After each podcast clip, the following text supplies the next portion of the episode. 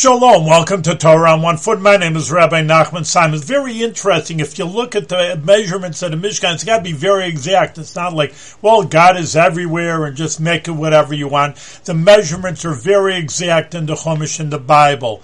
On the other hand, Hashem, the Almighty, is the most infinite in the world. Well, why is if he's so infinite, why does he have to care about all these literally finite measurements?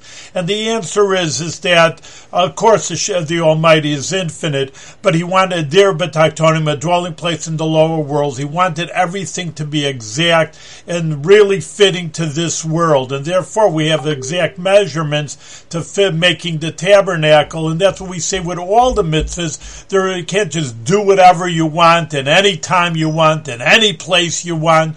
There are very exact laws that which you learn in the Code of Jewish law, but in those exact laws you find the infinite God.